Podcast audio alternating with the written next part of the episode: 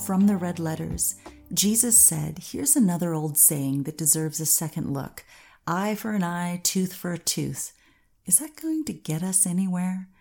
Here's what I propose don't hit back at all. If someone strikes you, stand there and take it. If someone drags you into court and sues you for the shirt off your back, gift wrap your best coat and make a present of it. And if someone takes unfair advantage of you, use the occasion to practice the servant life. No more tit for tat stuff. Live generously. Matthew 5, verse 39 in the message translation. You are called to a higher way of living. You have been given a new life that is above the carnal way of man. You no longer need to personally bring justice to other people's actions. There now dwells in you a love that is powerful enough to meet all of your needs. You're called to habitually defer to that love. There's no threat and no enemy able to take that from you. You can serve humanity by this love even when life gets ugly. The God of creation is defending you.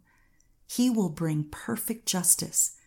Filled with this confidence, we follow Jesus and joyfully take the crown of humility he gives us. When someone strikes you with an evil word, accusation, or even their fist, wait. Do not react quickly. Do not return the evil, but rather separate yourself. Remove yourself from the toxic anger so you can begin to yield to a supernatural love.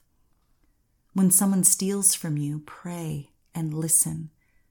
Jesus is the Lord of your life, not your emotions, and neither is your pride. Focus on Jesus. Be like Jesus. People expect you to fight back react with compassion, and surprise them all. And remember, Jesus' anger was never personal. You no longer only have carnal resources. Now you have the riches of heaven and the armies of heaven through Christ Jesus, your Lord. Let's pray. Lord, I humble myself before you, and in your perfect time, you will exalt me. I lay down this problem and I wait for your wisdom. I lay down the need to control this outcome. Fill me to overflowing with your love. Amen. You've observed how godless rulers throw their weight around, Jesus said. And when people get a little power, how quickly it goes to their heads. It's not going to be that way with you. Whoever wants to be great must become a servant. Whoever wants to be first among you must be your slave. That is what the Son of Man has done.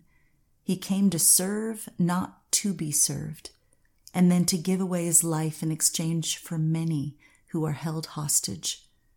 Mark 10, 44 through 45, the message.